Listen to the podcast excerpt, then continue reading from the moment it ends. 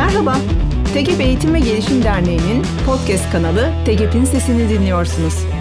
Eğitim ve gelişim dünyasına dair her şey ve pek çok ses bu kanalda dinleyenlerini bekliyor. Şimdi sesi biraz daha açın çünkü yeni bölüm başlıyor.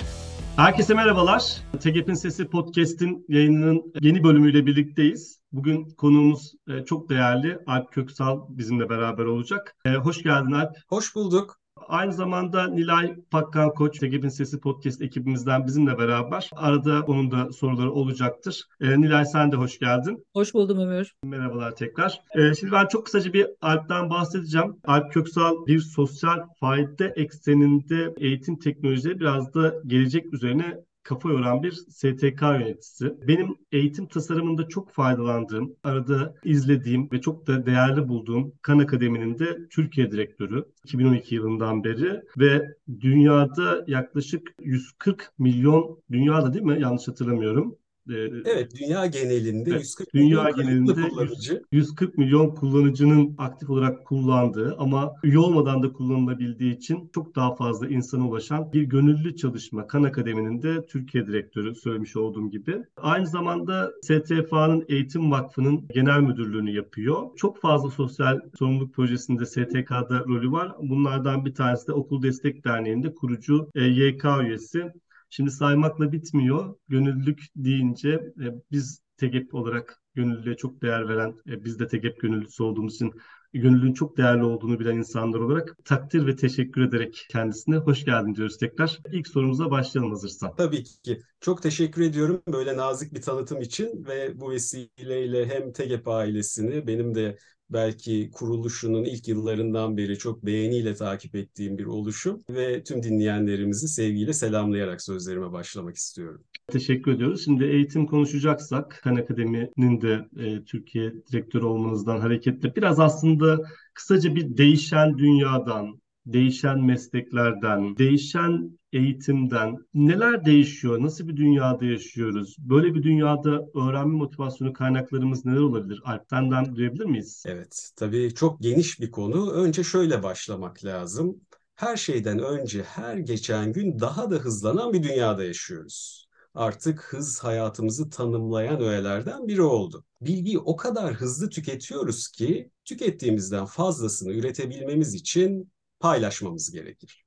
Paylaşım kültürü, paylaşım ekonomisi son yıllarda sıkça konuştuğumuz kavramlar.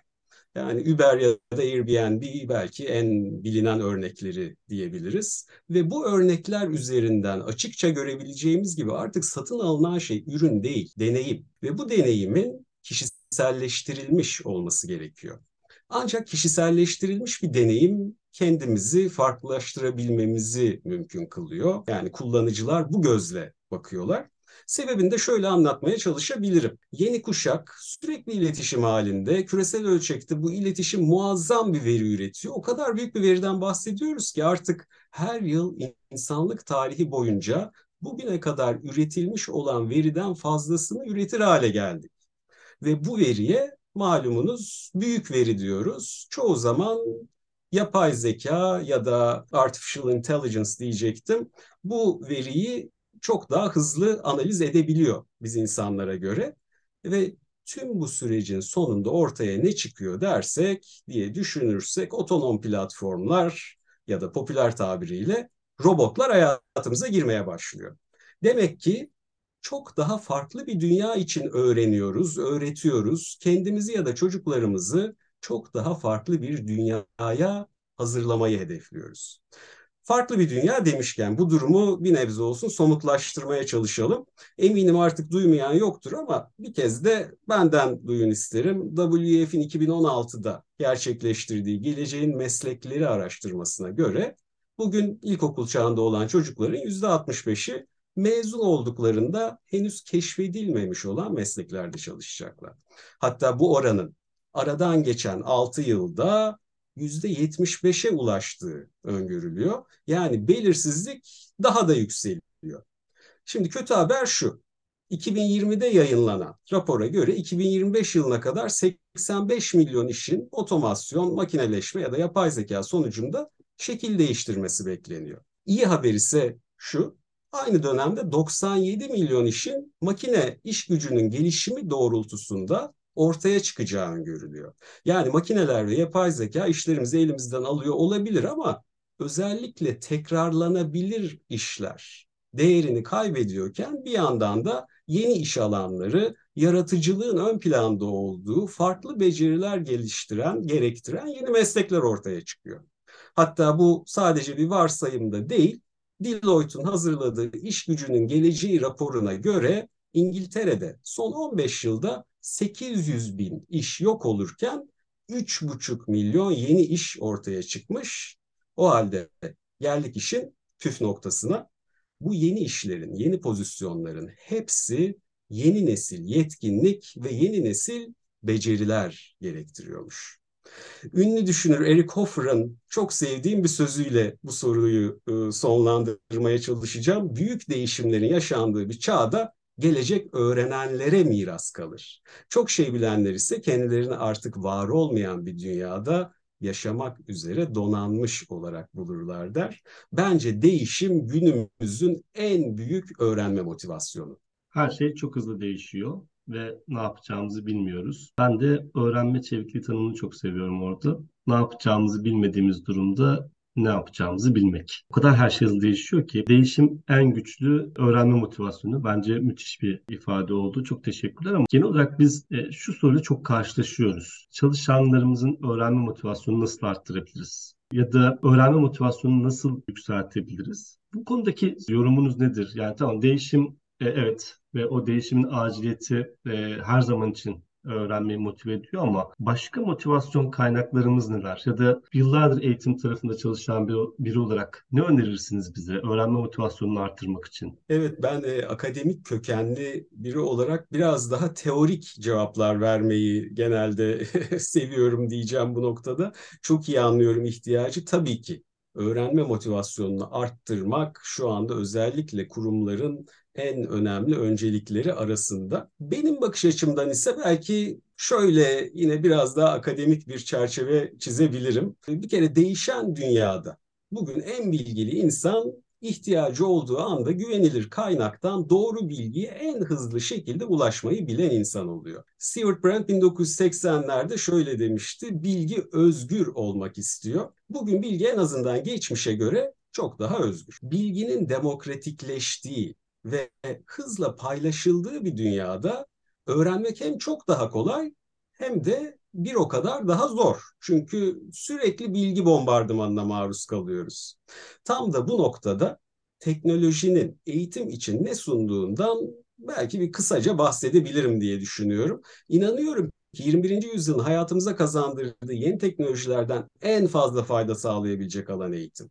Yarışmalarda karşımıza çıkan, benim de çok anlamlı bulduğum bir söz var. Telefonla joker hakkımı kullanmak istiyorum diyor yarışmacı. Bilgiye ulaşmanın en kolay yolu ne? Bir bilene sormak. Bugün artık bir bilen olarak da bilgisine güvendiğimiz bir insan yerine çoğu zaman buluttaki bilgiden faydalanmayı seçiyoruz. Ne zaman bir şey öğrenmeye ihtiyacımız olsa elimizi cep telefonumuza atıyoruz. Demek ki teknoloji sayesinde bilgiye ulaşma şeklimiz değişiyor, öğrenme şeklimiz değişiyor, bilgiyi aktarma şeklimiz değişiyor. Kısacası eğitim değişiyor. İletişimin ve veri üretiminin bu denli yoğun olduğu bir yaşam düzeninde her an paylaşıyoruz. Belki farkında bile olmadan birbirimizden bir şeyler öğreniyor ya da çevremize bir şeyler öğretiyoruz. Burada paylaşarak öğrenmenin öneminin altını çizmek gerekir. Özellikle kurumlar içinde de hem kurum içi paylaşım hem de bir eğitimcinin idealist dünyasında kurumlar arasında bilgi paylaşımının ne kadar değerli olduğunu, olması gerektiğini vurgulamak isterim. Eğitim artık dört duvarla sınırlı 12 ya da 16 sene okula gitmekle sınırlı bir olgu değil. Diplomayı aldım, duvara astım devri çoktan kapandı. Hayat boyu öğrenme ihtiyacı ve en önemlisi bilginin belki de bir şelale gibi aktığı bir ortamda merak ve keşfetme arzusu öğrenmek için çok önemli motivasyon kaynaklarımız arasında diye düşünüyorum. Kısacası eğitimde dijital dönüşüm yeni kuşak liderler yaratacak. İster bireysel olarak düşünelim, ister kurumsal olarak düşünelim, ister bir ülke olarak düşünelim. bu dönüşümü doğru yerden yakalayan bireylerin ya da kurumların ya da toplumların öne geçmek için önlerinde çok önemli bir fırsat var. Bu da öğrenme motivasyonumuz açısından çok değerli diye inanıyorum.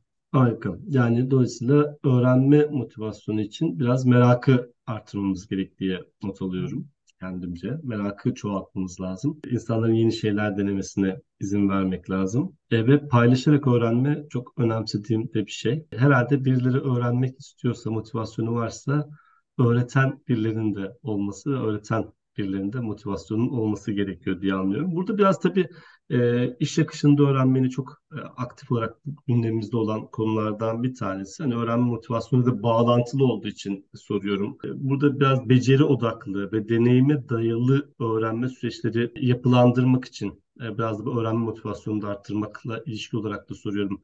E, neler önerirsiniz bize? Evet, hemen deminki sizin söyleminize bir ek yaparak devam edeceğim Ömür Bey. Dedik ki aslında kurum içinde öğretmek, öğrenmek orada çok hassas bir denge var. Ve benim çok değerli bulduğum bir şey aslında öğretirken çok daha iyi öğreniyoruz. Edgar Dale'ın öğrenme piramidinde hep şunu söyler, özetlemeye çalışayım çok vakit almadan. Aslında pasif öğrendiğimiz sürece bu bilginin en fazla yüzde otuzu kalıcı oluyor. Aktif öğrenmeye başladığımızda, paylaştığımızda, tartıştığımızda, uyguladığımızda belki yüzde yetmişi, yüzde sekseni kalıcı bilgiye dönüşebiliyor. Bu muazzam bir fark. Ama ne zaman ki bir başkasına öğretmeye başlıyoruz, işte o zaman bilginin yüzde doksanı kalıcı bilgiye dönüşüyor. Bunun için paylaşarak öğrenmek çok önemli. Bir kere daha altını çizmek istedim.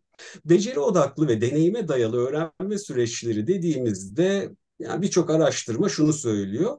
Dijital bir ortamda kişiye özel ve doğru tasarlanmış bir öğrenme deneyimi sunulduğu takdirde bilginin daha verimli bir şekilde aktarıldığını görüyoruz. Yani dijital ve kişiselleştirilmiş bir eğitim deneyimiyle daha hızlı öğrenebiliyoruz. Fakat söz konusu eğitim olduğunda işin sosyal boyutunun önemini de unutmamamız gerekir.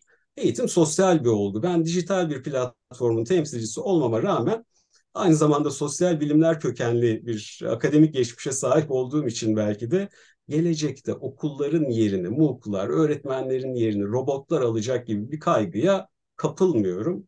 Çünkü eğitimin odağında her zaman insan olmalı. Teknolojiyi de insan odağıyla kullanmayı hedeflemeliyiz. Biz insanlar paylaştıkça, tartıştıkça daha fazla beceri ve deneyim kazanıyoruz. Bilgiyi online ortamda aktarabilir fakat yüz yüze ortamda, yüksek etkileşimli bir ortamda çok daha verimli bir şekilde aktardığımız ya da öğrendiğimiz bu bilgiyi beceriye hatta deneyime dönüştürebiliriz. Bilgiyi yüz yüze aktarmaya gerek artık yok ya da olmayacak. Çünkü o değerli ortamı, değerli vakti çok daha verimli kullanabiliriz. Mesela takım çalışması, işbirliği gibi beceri deyince aklımıza gelen önemli meziyetleri bir aradayken kazanmak çok daha kolay olacak. Çoğu insanın kafasını karıştıran bir konuya da değinerek toparlamaya çalışacağım. Eğitim sürecinin çıktısı yalnızca bilmek değildir. Sanki öğrenmek dediğimizde bir konuyu bilmek hedef gibi düşünüyoruz. Bence eğitimin çıktısı her zaman üretmektir. Yeni bir şey üretmek ya da oluşturmak için öğrendiğimiz bilgiyi önce beceriye, sonra deneyime dönüştürmemiz gerekir. Beceri bilginin, deneyim ise becerinin değer yaratmış halidir diye düşünüyorum. Kısacası bilgi değişebilir, eskiyebilir, güncelliğini yitirebilir ama beceri ve deneyim kalıcı değerlerdir. İşte bunun için teknoloji destekli fakat insan odaklı bir eğitim yaklaşımının önemine dikkat çekmek isterim. Teknoloji doğru kullanıldığında eğitim için muazzam fırsatlar sunuyorken yanlış kullanıldığında belki de öğrenme sürecine zarar verebilen bir araçtan öteye geçemiyor. Yeter ki teknolojinin bir araç olduğunu ancak doğru amaç ile eğitimin bir bileşeni olarak yer bulduğunda katma değer yaratabileceğini unutmayalım. Toparlamam gerekirse şunu söyleyeyim. Beceri odaklı ve deneyime dayalı öğrenme dediğimizde bence sürecin bilgi aktarımı tarafını dijital ortamda çok daha verimli bir şekilde yaptıktan sonra yüz yüze fiziksel ortamda bu bilginin beceriye dönüşmesi, deneyim kazanması katılımcıların için çeşitli aktiviteler tasarlamak yine öğrenme deneyimini tasarlayan eğitmenin en önemli görevi olmaya devam ediyor. Harika. Şimdi peki çok güzel bu bilgi ve dijitalleşme, dijital araçları kullanma, hani bilginin dijital tarafa aktarılması, deneyim ve becerinin belki yüz yüze yapılması, burada bir hibrit model kullanılması çok değerli. Kurumların bunu öğrenmesi çok değerli ama ben oraya gelmeden önce öğrenme motivasyonu konuştuk. Burada bilginin sürekli değişebileceğini ama beceri ve deneyimin kalıcı olacağını konuştuk. Ve dolayısıyla burada evet kurumların bir sorumluluğu var ama kişiler de sonuç itibariyle kurumlardan bağımsız onlarla ilişkili, e, kurumun hedefiyle ilişkili ya da bireysel hedefiyle ilişkili olarak bir öğrenme tasarımı yapması gerekiyor kişisel olarak. Hepimizin yeni şeyler öğrenmesi gerekiyor. Bunu söylemiştin az önce. Nasıl yapacağız? Yani kişisel bir öğrenme tasarımı yapmak ne demek? Nasıl bir mesela ben bir yetkinlik geliştirmek istiyorsam yeni bir konuda kendimi geliştirmek istediğimde nasıl bir kişisel öğrenme tasarımı yapacağım? Ne önerirsin bize? Evet ben size teorik bilgiler önerebilirim burada. Kişiselleştirilmiş öğrenmeden konuştuğumuzda bir kere önce kişiselleştirilmiş öğrenme olgusunun ya da bu amaca hizmet eden kaynakların hızla yaygınlaştığını vurgulayarak başlamak lazım. Bu çok önemli bir konu. Eğitimin geleceği için olmazsa olmaz bir bileşen artık kişiye özel öğrenme. İzninizle dinleyicilerimizle bir cümlelik bir tanım paylaşmak istiyorum.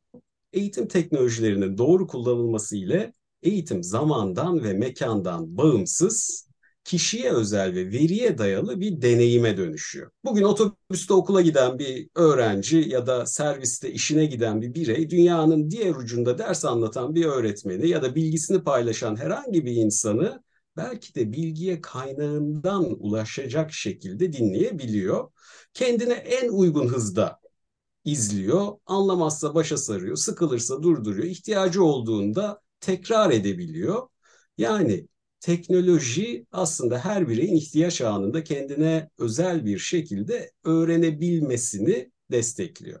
Peki kişiye özel ya da kişiselleştirilmiş öğrenme dediğimizde başka ne anlıyoruz? Bir de bu konuyu açmaya çalışalım. Öğrenme sürecini en basit haliyle A noktasından B noktasına yapılan bir yolculuk olarak tanımlayabiliriz. Bir insan bir konuyu A noktasında bilmiyor. B noktasında ise biliyor olsun. E, hepimiz farklıyız. Haliyle bu iki nokta arasında farklı hızlarda, farklı yollardan yolculuk yapıyoruz. Hatta bazen de hedeflediğimiz noktaya ulaşamayabiliyoruz. Bu çok doğal bir sonuç. Bugün geldiğimiz noktada ise çok önemli bir yenilik var artık hayatımızda.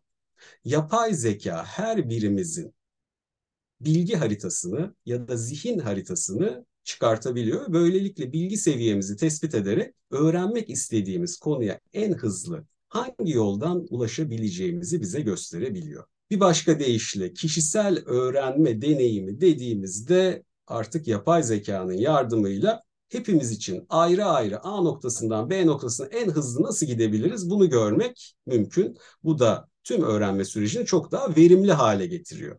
Peki işin arka tarafına bir bakalım. En azından dijital platformlar nasıl çalışıyor? Belki dinleyicilerimizle bu konuda birkaç şey paylaşabilirim. Bunu yapabilmek için yapay zeka veriye ihtiyaç duyuyor. Nasıl özel sektör veriyi yıllardır, onlarca yıldır kullanıyor. Mesela kampanyalar tasarlıyorlar kullanıcılar için, müşteriler için. E biz eğitimciler de bu veriyi her bireyin kişisel öğrenme ihtiyaçlarını ya da durumunu tespit etmek için kullanabiliyoruz. Hatta bu veriyi bütüncül bir yaklaşımla kullanınca bir bireyin öğrenme deneyiminin, öğrenme serüveninin tamamını kayıt altına almak, yani eğitim hayatı boyunca ulaştığı noktadaki kazanımlarını, becerilerini, yeterliliklerini anlık olarak bilmek mümkün hale geliyor. Böyle bir gelecekte biraz bilim kurgu filmi gibi olacak ama eğitim deneyiminin bütüncül olarak kayıt altına alındığı bir gelecekte belki de o zaman sınavlara gerek kalmayacak, iş mülakatlarına gerek kalmayacak. Çünkü her bireyin ne noktada olduğu becerileri, yeterlilikleri, okur yazarlıkları hepsi kayıt altına geçmiş olacak. Son olarak ihtiyacımız olan bu veriyi nasıl topluyoruz derseniz yine eğitim açısından çok önemli olduğunu düşündüğüm bir konuya da değinerek toparlamaya gayret edeceğim. Oyunlaştırma mekanizmalarıyla. Oyunlaştırma ile ilgili söylenebilecek çok şey var fakat benim vurgulamak istediğim ilk şey şu. Geleneksel eğitim modelinde, geleneksel eğitim yaklaşımında biz sadece en iyi olanı ödüllendiriyoruz. Ama oyunlaştırma mekanizmaları en çok çaba sarf edeni ödüllendiriyor.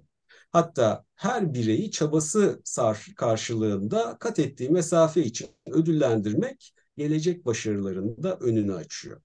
Okul çağındaki çocuklarımızı düşünelim. Yani sınavdan 90 alan öğrenci belki mutlu oluyor ama sınavda notunu 40'tan 70'e yükselten öğrenci için aynı şeyi söylememiz mümkün değil.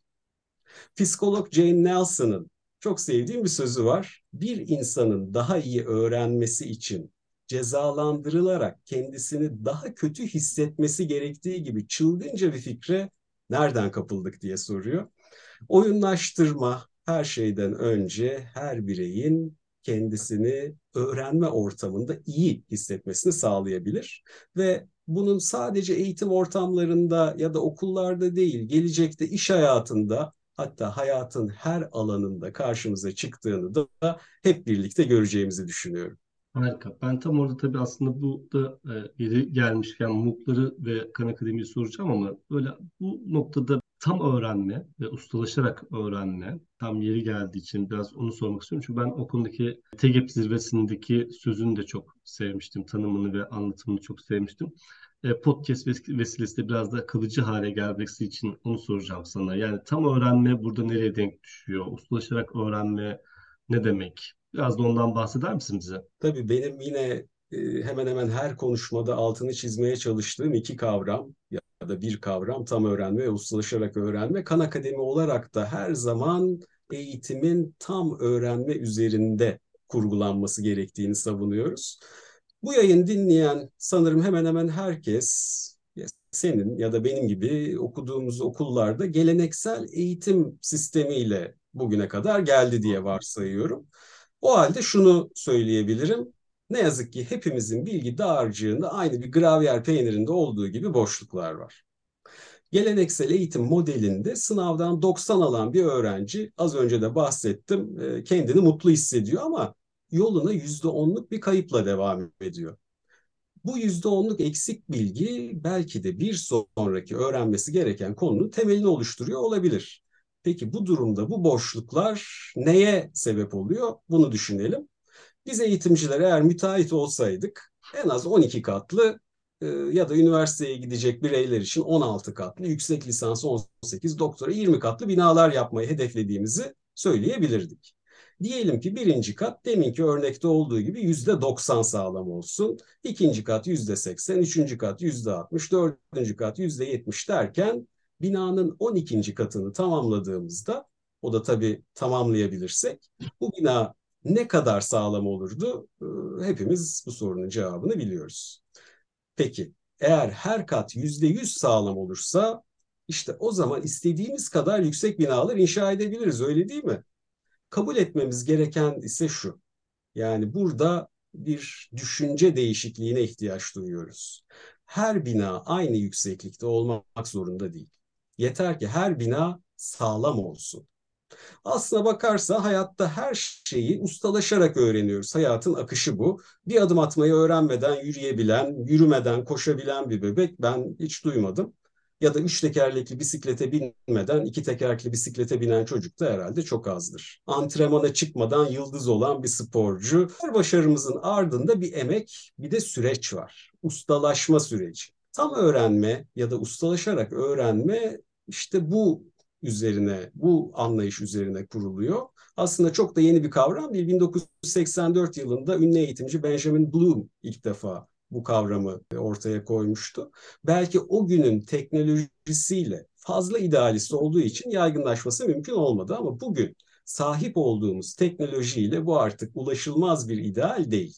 Tam öğrenmeliyiz, ustalaşarak öğrenmeliyiz. Bunu sağlamak için kendimize en uygun hızda ve en uygun yöntemle öğrenmeliyiz.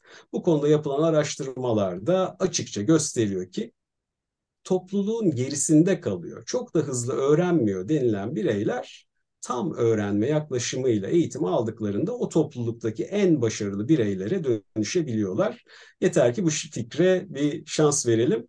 Eğitim veriye dayalı bir deneyime dönüşüyor demiştim. Dinleyicilerimizle gönül rahatlığıyla şunu da paylaşabilirim ki Kan Akademi kullanılan on binlerce sınıfta aynı örnek tekrar tekrar karşımıza çıkıyor. Tam öğrenme şansı tanındığında başarı sınıfın her öğrencisi için özellikle de geride kalanlar için çok daha hızlı bir şekilde artıyor. Harika. Şimdi ben böyle baktığımda bir bütünlük görüyorum aslında. Şimdi kişisel öğrenme tasarımı konuşuyoruz. Bir yandan öğrenme motivasyonu konuşuyoruz. Bir yandan beceri odaklı ve deneyime dayalı öğrenme konuşuyoruz ve tam öğrenme konuşuyoruz. Aslında e, ihtiyaçtan hareket eden, kendi öğrenme tasarımını yapabilen, bunu dijitalde takip edebilen, beceri ve deneyime odaklı bir öğrenme, tam öğrenme konusunda aslında bir büyük bir fırsat sağlıyor diye görüyorum. Oradaki bütünlük çok hoşuma gitti bu arada soruların böyle çerçevesinin içerisinde ortaya çıkan.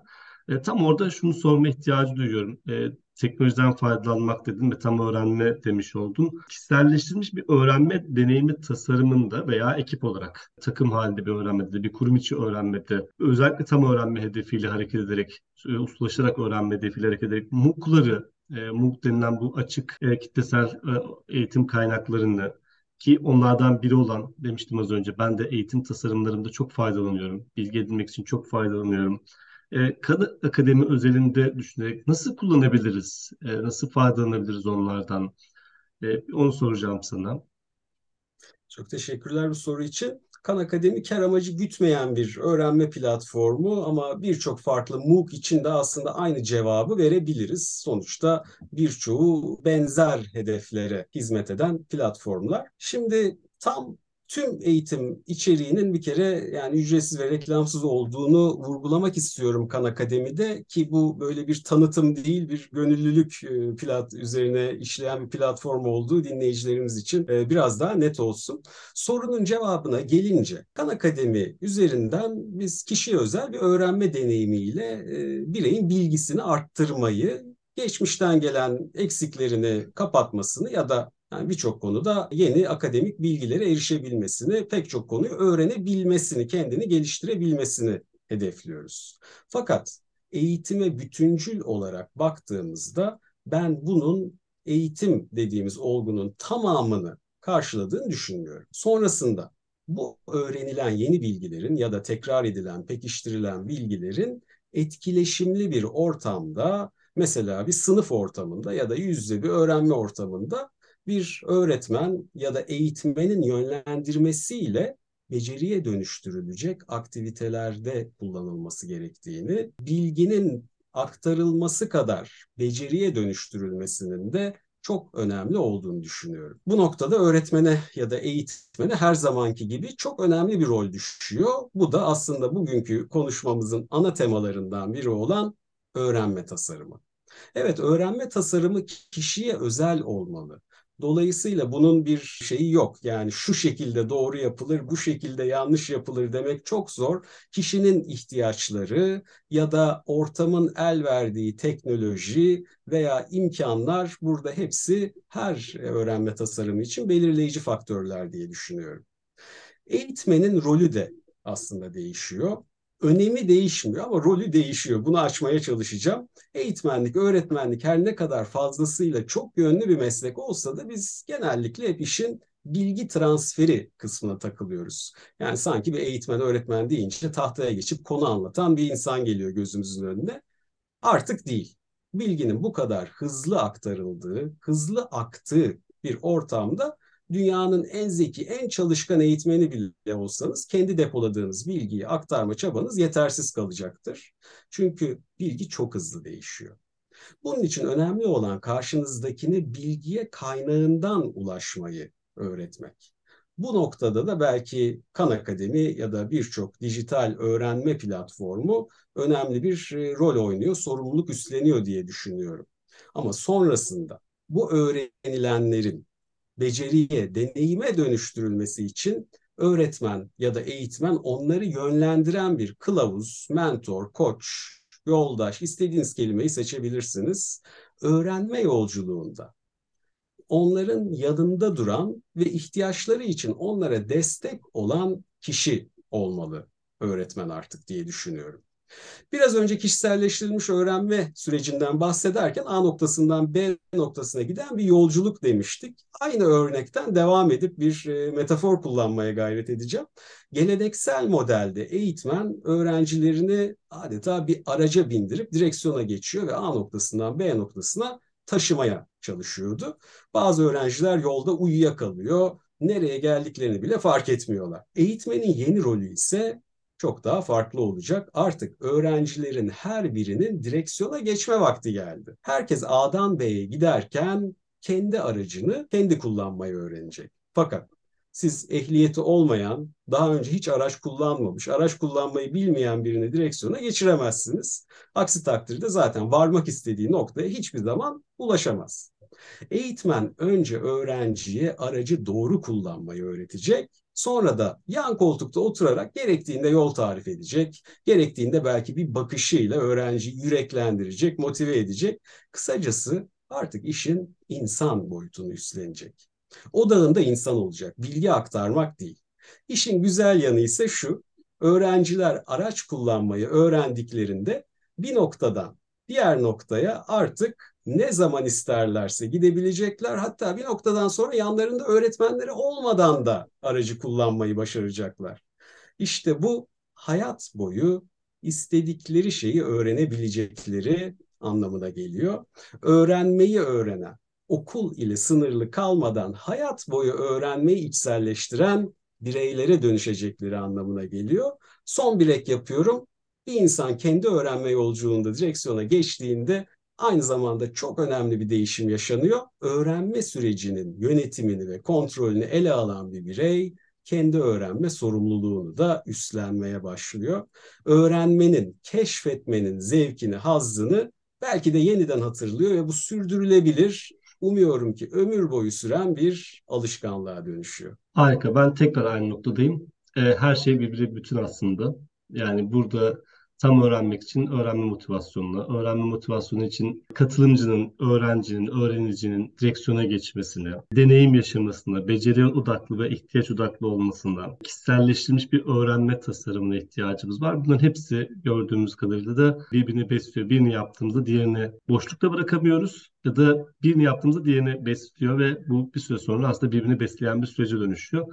Bu nedenle o bütünlüğe de bayılıyorum. Şimdi tekrar böyle sana anlatırken de o bütünlük böyle tekrar ortaya çıktığı için de çok mutluyum bu podcast vesilesiyle. Bu biraz da aslında harmanlanmış ve bir hibrit öğrenmeye dönüşüyor. Şimdi son olarak sana şöyle bir şey soracağım. Ee, sen bu kadar eğitimle ilgilenen, bu kadar gönüllü çalışma yapan, gerçekten çok değerli katkılarda bulunan bir isim olarak eğitimin geleceğiyle ilgili, bugün yaşanan değişimin potansiyeliyle ilgili ne hayal ediyorsun? Hayalin ne Alp? Harika bir soru. Ee, sevgili Ömür, önce bir hibrit öğrenmeyle ilgili bir cümle söyleyip sonra da e, o arada düşünerek e, gelecekle ilgili hayalimi paylaşmaya çalışacağım.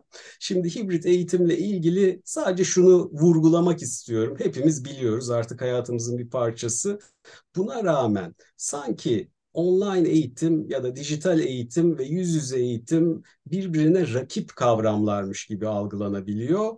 Hayır, ikisi birbirini tamamlayan kavramlar. Bunun altını çizmek istedim. Gelecekle ilgili düşüncelere gelince, aslında bugün yaşanan değişimin ne kadar önemli olduğunu belki iyi anlamamız, iyi görmemiz gerekir.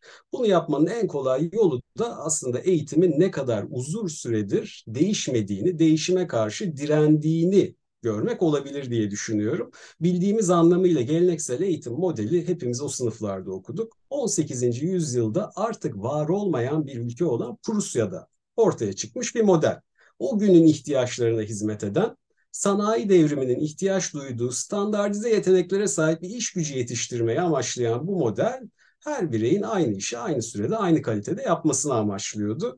Yan yana dizili sıralarda zil çalınca susan, tekrar zil çalınca konuşmaya başlayan ve robotize becerilerle donatılan öğrenciler e, mezun olup da bir iş bulduklarında bu kez fabrikalarda tezgahları yan yana doldurmaya ve mesai saatleri içinde de öğrendikleri gibi adeta birer robot gibi çalışmaya başlıyorlardı.